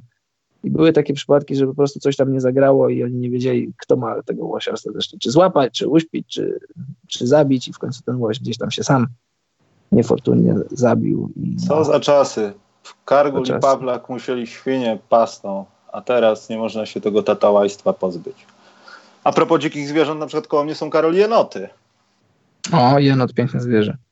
Ale ja nie wiem, co pozrzucali spadochronami. Dobrze, nieważne, bo pytanka zaraz będą. Jak coś, to pytajcie nas o wszystko. E, moje co mnie wpienia, dobrze ktoś wykrakał. Ja zwykle się nie ustosunkowuję do takich rzeczy jakichś, bo nie to, że mam to w dupie, ale trochę mam to w dupie. Myślę, że jakby tak ludzie przejmowali się słowami innych osób, to, to nie byłoby dobrze. Ale pod ostatnim, Karol, nie wiem, pewnie nie słuchasz czegoś regularnie, ale ostatnio miała miejsce przerwa na żądanie. A właśnie to cię zdziwię, a może cię nie zdziwię, właśnie, że słucham. Słucham regularnie. Karol, czy, czy odebrałeś to, że byłem chamski? Nie, wiesz co, ostatniej jeszcze nie słuchałem. Zawsze słucham tam z, jednym, z dniowym opóźnieniem czy dwudniowym. Tej jeszcze nie miałem okazji. Przymierzałem się dzisiaj, ale dzisiaj nie miałem czasu. E, powiem ci szczerze, jak sobie przesłucham. Czy byłeś chamski? Ty nie jesteś chamski, zawsze mówisz jak jest. Mówisz, Ale nie o to chodzi, bo wiesz co, nie uraziło mnie nic absolutnie. Niech tam sobie ludzie piszą, ja sobie też mogę pożartować, nie mam z tym no, problemu. Kiedyś byłeś hamulcowym, hamulcowym byłeś. tak, no, tak, tak, ale to byli, no to nieważne. E, natomiast e, najbardziej rozwaliło mnie to, że Karol pojawiła się taka myśl, że od kiedy robimy to, co robimy tutaj, to ja celowo tam robię źle, żeby, żeby Bartkowi zrobić na złość. O, no, a to, to, to muszę sobie tego posłuchać. Rozumiesz, jestem takim implodowym teraz. No ale co, w czym problem? Czy to jest prawda? No tak, to jest, nie, no oczywiście, ja, jak najbardziej, bić dzieci, oczywiście. E, Kablem. Natomiast nie, słuchajcie, to nie jest, nie chodzi o inność, tylko czasami po prostu mamy taki, a nie inny, nazwijmy to klimat, że sobie robimy takie żarty jakieś. Tam nikt nie stara się być złośliwy i, i naprawdę nikt Bartkowi nie stara się zrobić krzywdy. Mało tego, myśmy nigdy chyba o tym nie mówili, ale zdarzały się programy, gdzie e, no każdy powiedzmy miał jakiś inny zasób nerwowy, bo działo się różne rzeczy naokoło, naokoło a nie personalnie do kogokolwiek. I e, nie byliśmy zadowoleni czasami z tych programów, a jednokrotnie, niejednokrotnie na przykład rozmawialiśmy o tym, że to wiesz, nie było ukierunkowane do ciebie czy coś, tylko gorszy dzień. Także ja też nie staram się tłumaczyć, ale nie pozwolę sobie na takie komentarze, które są po prostu nieprawdziwe, no bo ktoś mi zarzuca, że wiesz, y, co, z Bartkiem, powiedzmy, z Karolem nagrywam dwa lata, to z Bartkiem, jak zacząłem od dwóch lat nagrywać, to wstaję, wstaję pojawiam się przy podcaście, żeby później pójść do pracy tylko po to, żeby Bartkowi rozpieprzyć podcast. No, come on. Nie, ale to wiesz, ludzie muszą zrozumieć, bo wy tam nagrywacie we trzech. Kiedyś nagrywacie, nagrywaliście we czterech, jak był Przemek. No Zobacz, ostatnio, ostatnio Kacpa zwrócił na to uwagę. Spotyka się czterech ludzi. To, to po pierwsze jesteś w innej roli, bo tam Bartek prowadzi, ty odpowiadasz na pytania. Jeżeli masz czterech kumatych ludzi na temat koszykówki i Bartek zadaje pytanie, co sądzisz o czymś konkretnym i masz pierwsza osoba mówi, druga, trzecia.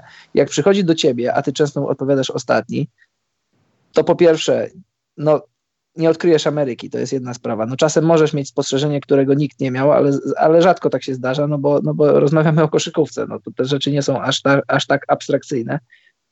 I też, no z jednej strony no, no nie frustruje cię to, ale z drugiej strony też nie chcesz powtarzać. I, i czasem ta twoja odpowiedź, jak, jako ostatni albo przedostatni, no myślisz sobie, no co, co tu możesz powiedzieć? Ja sam po sobie wiem, najlepiej mi się rozmawia, jak jesteśmy we trzech, bo jak jesteśmy, we dwóch raczej, bo jak jesteśmy we trzech i rozmawiamy na te same tematy, to też jak, jak odpowiadasz ostatni, to myślisz, no, no co mam do dodania? No nie mam nic do dodania. I też no. flow rozmowy nie jest, nie jest aż tak mocny, więc tutaj jesteś prowadzącym, współprowadzącym, razem ciągniemy tą rozmowę. Siedzimy sobie tak, jakbyśmy sobie siedzieli gdzieś w barze i sobie dyskutujemy.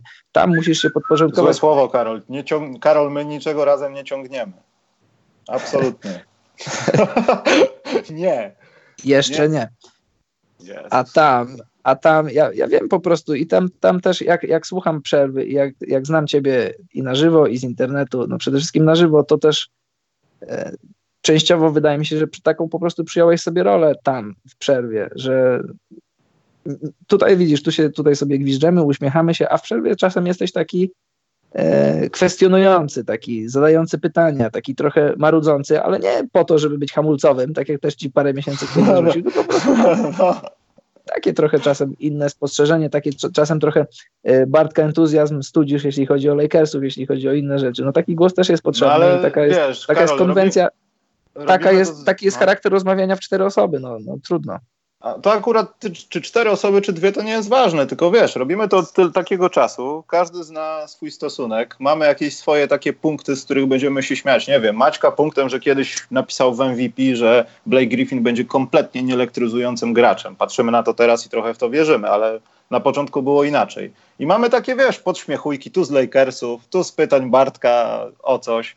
I to nie jest, broń Boże, złośliwe. No po prostu tak robimy. No, gdyby tego nie było, to myślę, że ktoś by powiedział, że komuś coś przeszkadza, a wcale tak nie jest. Ale kompletnie mnie to nie interesuje. Możecie mnie obrażać, mówić o tym, jaki jestem, ale nie gadajcie głupot, że przychodzę tam tylko po to, żeby rozpieprzać Bartkowi podcast, no bo to jest chore. No, I, gdybyś i, chciał coś zrobić mu źle, to po prostu byś zrezygnował z tego. oczywiście, owszem. I kolejna sprawa jest też taka, że ja nie chcę doprowadzić do punktu, żeby kompletnie nie będę patrzył na komentarze, bo będę miał wszystkich w dupie i powiem, że jak ci nie pasuje, to nie słuchaj. Nie chciałbym doprowadzić do tego punktu, dlatego możecie powiedzieć wszystko o mnie, ale nie gadajcie takich głupot o jakichś w ogóle rzeczach, które są kompletnie od czapy. Y, słuchaj, no na szczęście ja tak zauważam, że, że hejty, czy na, czy na podcaście specjalnym, czy na, czy na moim własnym prywatnym fanpage'u, to nie jest aż tak duży procent, żeby z nimi walczyć, ale wiesz, zawsze mnie, mnie to zawsze zastanawia taka rzecz, że no, ja jestem dumny z tego, mogę to powiedzieć, mogę to mówić przez godzinę. Jestem bardzo dumny z tego, że mam że mam deal z marką Tiso i też jestem dumny z tego, że tutaj w podcaście specjalnym mamy deal z marką Tiso, bo to jest coś, ja uważam, że to jest coś. Jest, jest od cholery stron i blogów na temat koszykówki i NBA, a to, że oficjalny partner NBA, oficjalna firma, która oficjalnie produkuje sprzęt do NBA, e, współpracuje i ze mną, osobiście z moją stroną i też tutaj na, na poziomie podcastu specjalnego. I mnie, wiesz co, Michał, mnie to dziwi, że... Ale zaraz, poczekaj.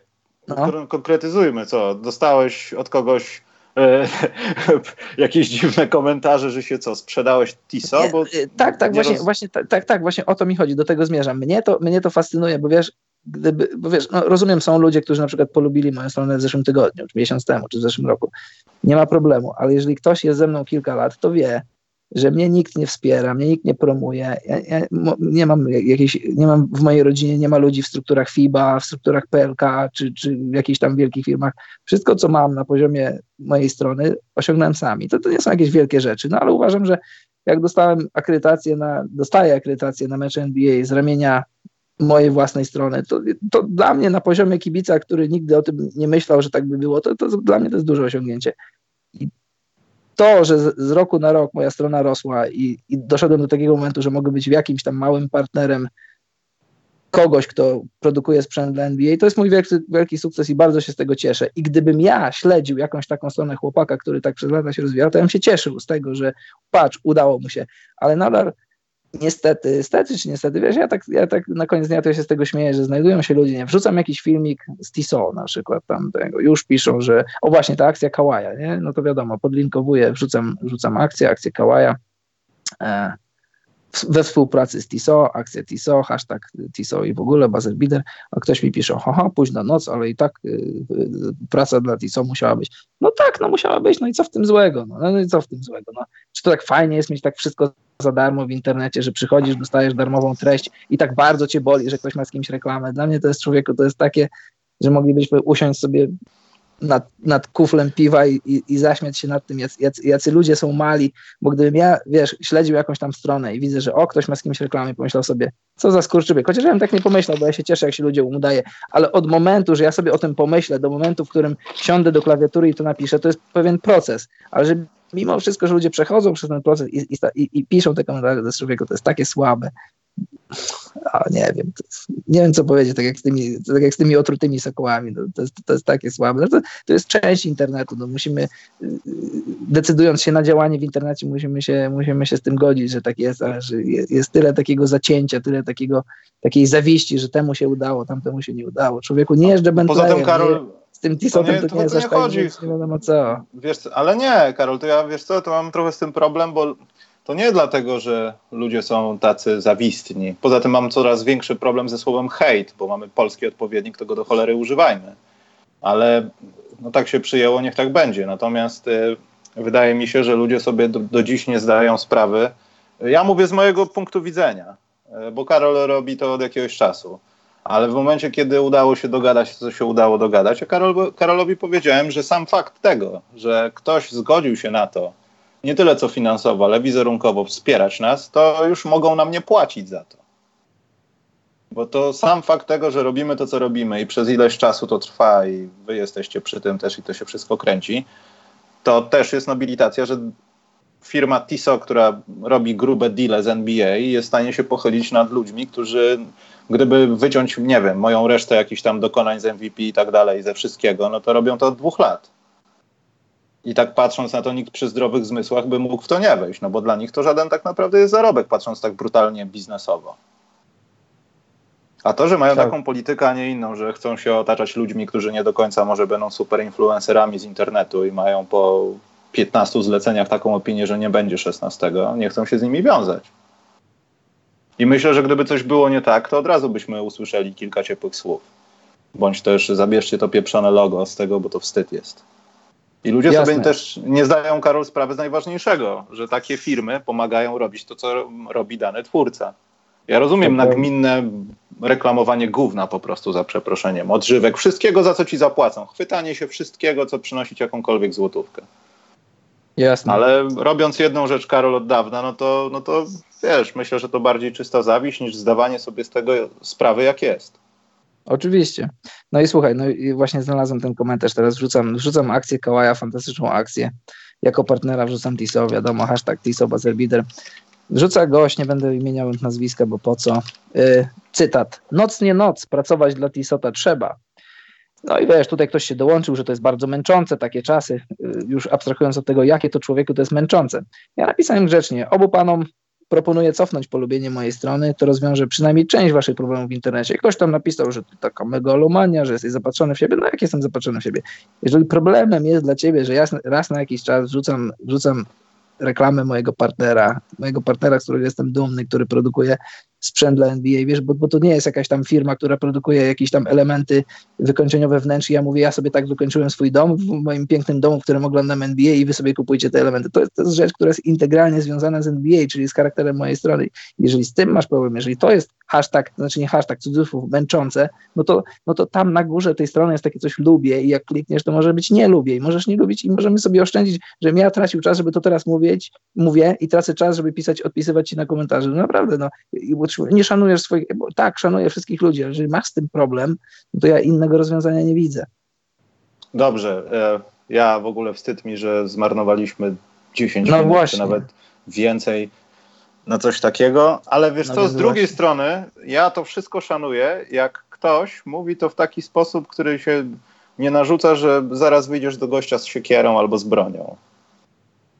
Styl mówienia tego, co ci przeszkadza albo leży na wątrobie jest, myślę, bardzo ważny. Bo można Jasne. powiedzieć wszystko w kulturalny sposób i tak jak z naszą Iwoną w donatach możemy na przykład z, znaleźć złoty środek i ją wyrzucić. Oczywiście. Bo to zła kobieta była. Dobrze, Karol, pytam. Bardzo zła. E, tutaj na temat Hall of Fame Greena to ja powiem, że, że nie wiem, jestem przekonany, czy właśnie to jest jeszcze nie. Myślisz, że już? Myślę, że już, ale to prawdopodobieństwo nie jest gdzieś tam zapisane na Basketball Reference 100%, tylko tam jest jakieś 70-80, jak nadejdzie odpowiednia chwila i on się nie obrazi albo nikogo nie zabije, jak Jason Williams, to, to tam będzie. Tak, słuchaj, no przede wszystkim ma, on ma 29 lat, ma jeszcze, jeszcze przynajmniej 5-6 lat do zagrania w NBA i jeszcze coś do wygrania. Jest dwukrotnym mistrzem NBA, jest y, medalistą, y, medalistą Igrzysk Olimpijskich, jeśli się nie mylę. Zbiera te, te i drużynowe, i indywidualne osiągnięcia. Jasne, jest, jest na prostej drodze do bycia Hall of Famerem. Kariery jeszcze nie kończy, więc jeszcze poczekajmy z oceną. Ja, ja, ja, też tak jak ty, myślę, że już, już jedną nogą tam jest, że musiałby coś bardzo zepsuć albo niespodziewanie skończyć karierę, żeby ostatecznie mu się nie udało, ale no, najprawdopodobniej będzie Hall of Famerem. Hmm. Patrzę, patrzę, patrzę. Tutaj było pytanie odnośnie tego, Karol, co czułeś podczas rzutu kałaja, ale mówiliśmy chyba o tym poprzednim. Co czułem? No cieszyłem się. Tak, ale da darłeś ryj? Bo ja eee, darłem troszeczkę. Udawałem, że to się nie stało i darłem mordę. Chyba pozwoliłem sobie wydrzeć swój ryj. Poza tym tam na YouTubie jest gdzieś taki kąt chyba z ławki e, Toronto, czy z załawki z tych rzędów i to wyglądało z bliska tak strasznie, nie chcę powiedzieć mało, inny kąt patrzenia na boisko, ale to wyglądało tak, tak jakby dłużej czas, wiesz, zajęło więcej czasu na to, że ta piłka się odbija, niż cała akcja miała miejsce. Takim bliżej tej akcji to tak to wyglądało mniej tak majestatycznie i tak, tak dłużej. Nie wiem, takie odniosłem wrażenie. Yy, przewijam, Karol, przewijam, przewijam, przewijam, przewijam, przewijam. Jest pytanie, panowie, Marco Bandera spytał, widzieliście, że ostatnio Kyrie Irving w NBA 2K przywdział na sobie na sobie na profilu zawodniczym online zweryfikowanym barwy Los Angeles Lakers? Nie widziałem, nie gram. Nie wiem, co powiedzieć. Eee, ja powiem, że to. Nie wiem, czy Karol czytałeś ten mega news, że Ricky Rubio to już na pewno jest w Bostonie. No, wiesz, no słyszałem, ale to. Więc może to oznaczać, że coś tam się dzieje. Poza tym myślę, że patrząc na to, co się stało w drafcie, na to, co jest koło, naokoło Lebrona, poza tym polecam Game of Zones najnowszą. To masakra jest, jak Lebron opowiada wszystkich swoich konkurentach tam Super jest. loterii. No masakra to jest. No i ta, ta koza Suns po prostu. Tak, tak. Klasa. Eee, wydaje mi się, że po pierwsze, to chciałbym odrzucić ten cały bełkot mówiący, że dojdzie do jakiegoś transferu z LeBronem Jamesem. LeBron James wytransferowany do Pelicans. Przecież to jest, to się Karol nie dodaje. To jest ten taki mem, kiedy gość robi i kosmos widać w tle.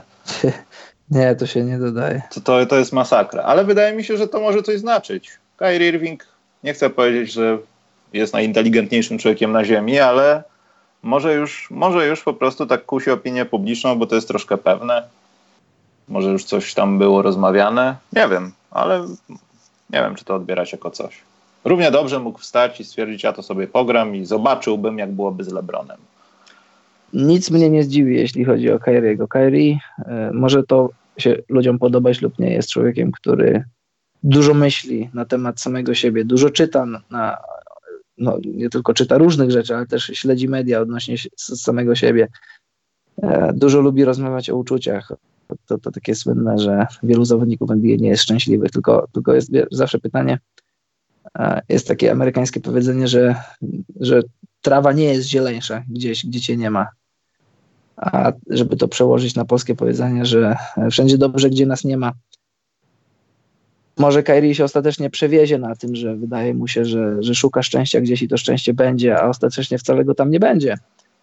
I żeby za bardzo nie filozofować, podobno tak, były takie rozmowy, że, że Kairi chce posypać głowę popiołem i wrócić pod skrzydła Lebrona, w co jestem w stanie uwierzyć i nie zdziwię się, nie zszokuję się, jak, jak zobaczę, jak Kairi podpisuje z Lakersami. Będzie kilka drużyn, które będą go kusić. Ja wiesz co, ja się w ogóle zastanawiam, czy, czy dany Ainge po takich playoffach i po takim sezonie takim so-so faktycznie będzie chciał dać Maxa Carey'emu, bo gdybym ja był danym agent, to, to ja nie wiem, czy z takim entuzjazmem podsunąłbym mu kontrakt maksymalny do podpisania, bo, no bo podpisujesz wielką gwiazdę NBA, fantastycznego koszykarza, ale też podpisujesz wszystko to, co się z nim łączy. I może być tak, że po roku drugim albo trzecim on będzie bardzo nieszczęśliwy, jego serce będzie krwawić on będzie chciał gdzieś odejść i to też musisz brać na siebie. Eee, czy któryś z zawodników na schodzącym kontrakcie, który zarabia powyżej 15 milionów dolarów, mógłby zostać z jakiegoś powodu przywiązanie do organizacji szansa na tytuł w obecnej drużynie za połowę obecnej kwoty? Czyli, że pytanie takie, czy obniżka by poszła? No, no, teoretycznie jest to możliwe, tylko że ja, wiesz, ja nigdy nie jestem za tym, żeby swoją lojalność pokazywać poprzez oddawanie pieniędzy. To jest twoja praca, która trwa 15, 20, 18 lat, jeżeli możesz dostać duże pieniądze, to je bierz. Jeżeli, bo mówimy o lojalności, żeby brać mniejsze pieniądze, ale popatrz, znaczy popatrz, bierz je logicznie, bierz tak, je tak, tak bierz je logicznie, ale popatrzmy też na to, sans Maxa, to jasne, idziesz, popatrzmy na to z drugiej strony, jeżeli ty masz robić poświęcenie względem klubu, to może klub niech zrobi poświęcenie względem ciebie i jednak da ci pieniądze, których jesteś wart i niech, niech, niech podrapie kieszeń trochę bardziej i zapłaci ten podatek od luksusu, jeśli musi, bo pamiętajmy, że że dyskusja na temat obniżek pensji zawodników to jest dyskusja milionerów z miliarderami. Ponad milionerami, koszykarzami są miliarderzy, właściciele klubów. Jeżeli oni kilka milionów oddadzą do klubowej kasy, to naprawdę z ich biznesami się nic nie stanie. Pamiętajmy o tym i i nie próbujmy, znaczy te narracje są tworzone, ale my nie próbujmy tworzyć narracji, że zawodnicy muszą oddawać pieniądze na znak lojalności. Nie, nie muszą ich oddawać. Ja jestem za tym, żeby zawodnicy brali tak dużo, jak tylko ktoś chce im zapłacić. No, I to też kwestia personalnych wyborów, no ale to jasne, Thompson, wiesz, on nie wybierze Golden State Warriors, jak dostanie jakieś ciekawe pieniądze ze składu, który wygląda tak. dobrze chciałbym, żeby tak było. Ja jestem, tu już mówię kolejny raz, jestem tutaj all in Clay Thompson. Jeżeli, jeżeli Warriors nie dadzą mu maksymalnego kontraktu pięcioletniego, to niech zabiera nogi czym prędzej stamtąd, bo to jest moim zdaniem trochę poka nie byłoby, gdyby tak się stało, braku szacunku dla wielkiej gwiazdy. Biorę maksa czteroletniego, nie pięcioletniego, skąd, skąd inąd, a nie z Warriors. Jeżeli nie dacie mi kontraktu pięcioletniego maksymalnego, to idę do Lakers, idę do Clippers, idę gdziekolwiek za cztery lata za max, a ostatecznie, ostatecznie mi się to i tak wyrówna, bo no bo no, tak to działa. Eee, Lillard skarżył się, że Igi faulował w ostatniej akcji. Zgadza, zgadzacie się? Że się skarżył, się zgadzamy. A czy był faul, to... Bo... Może i był, ale to była wina Lillarda 100%. Zresztą to widzieliśmy w czwartej kwarcie, kiedy on odpalał ten taki jeden, był nie wiem, czy to w trzeciej, czy w czwartej, ale był taki rzut, nie wiem, 16 sekund do końca akcji. Nagle Lillard idzie sobie w lewo, 10 metr i rzuca taką cegłę. No ja wiem, że te rzuty wpadają i tak dalej, ale po co? Dlaczego? Jeszcze poczekaj 6 sekund, nie wiem, jakiś pik, cokolwiek. Poza tym nie wiem, dlaczego bali się z Lenardem grać tych yy, nawet pick and popów, robić cokolwiek. No. On kilka razy pokazał, że świetnie nawet po zwykłym screenie może, nie wiem, przepraszam, wejść pod kosz i podajesz mu piłkę tak jak robiło to Golden State, że ścinali i nie wiem, ekstra pas i następna osoba biegająca była pod samym koszem. Nie Prawda rozumiem. na temat no, ja też nie. Prawda na temat grania końcówek, końcówek meczów jest taka, nigdy nie oddawaj swojego losu y, w ręce sędziów, czy zagwiżdżą, czy nie zagwiżdżą. Jak masz trafić, to traf, jak masz rzucić, to rzut, a, to rzucaj, a sytuacje takie pół na pół, to jeśli chodzi o NBA, to zazwyczaj sędziowie nie decydują się gwizdnąć, nie decydują się brać odpowiedzialności w swoje ręce i tam, jeśli był kontakt, być może był, ale to nie jest kontakt na, na, na zagwizdanie faulu. Na pewno nie w końcówce meczu. Dobrze, zdaje się, że to jest ostatnie pytanie dzisiaj. Czy Harris, rozumiem, że to chodzi o Tobiasa Harrisa, yy, to dobry fit dla Jazz? Nie. Na pewno nie, Karol. Dla Jazz w chwili obecnej, pomijając to, co się stanie z jedynką, z Rubio, jeśli to prawda, nie wiem, cokolwiek, albo mają kogoś na myśli, kogo tam zlurują, bo taki Patrick Beverly gdzieś tam by na przykład już może nie chciał na przykład zostać w Houston, a może by gdzieś przenieśli. Wszystko jedno. E, chyba, że on podpisuje chyba coś nowego w tym roku, może mi się tak wydaje, czy nie? On będzie tak, on jest wolnym agentem, Patryk. No to na, no to, no to e, można kogoś coś tam zrobić z pieniędzmi, natomiast przydaje, przydałaby się taka osoba, która byłaby lepsza, lepszym Joe Inglesem. Po prostu osoba do rozciągnięcia Ech. czegoś, kiedy ktoś penetruje, jest na rogu, rzuca za trzy punkty i robi to kilkukrotnie w drugiej kwarcie, kilka posiadań po sobie. To odciąża to jest... Donowana Michela, to sprawia, że Rudy Gobert może dalej być na wysokim high postie i wbiegać pod kosz, żeby ładować łatwe paki, jeśli jest w zdrowiu. I koniec. Co tu dużo, co tu dużo myśleć? To jest racja, to jest 100% racji, tylko że, tylko że problem jest taki, to mówiłem ostatnio, Tobias, to znaczy ja to mówiłem, ja, ja nie uważam Tobiasa Harrisa za, za aż tak wielki talent, żeby dawać mu maksa. I jasne, jest upgrade'em nad Joe Inglesem, to, to nie Ale ma, tu było pytanie o fit, Karol. Tak, tak, no ale fit to też, to już musimy wszystkie okoliczności brać pod uwagę, jako, jako wolny agent będzie negocjował. Jeżeli Tobias Harris chce przyjść za pieniądze podobne do Joe Inglesa, no to, to biorę w ciemno i całuję rączki, ale wiadomo, że tak nie będzie i że on będzie chciał kontraktu maksymalnego lub bliskiego Maxowi, a ja nie widzę Tobiasa Harrisa jako, jako zawodnika, który, który w crunch time, który w końcówce meczu playoff yy, kreuje sobie sytuację do wygrania meczu, który jest y, takim tak drugą opcją za, za Donovanem Mitchellem. To znaczy, tak, druga opcja za Donovanem Mitchellem w sezonie, w, w październiku, w listopadzie, w grudniu, w styczniu.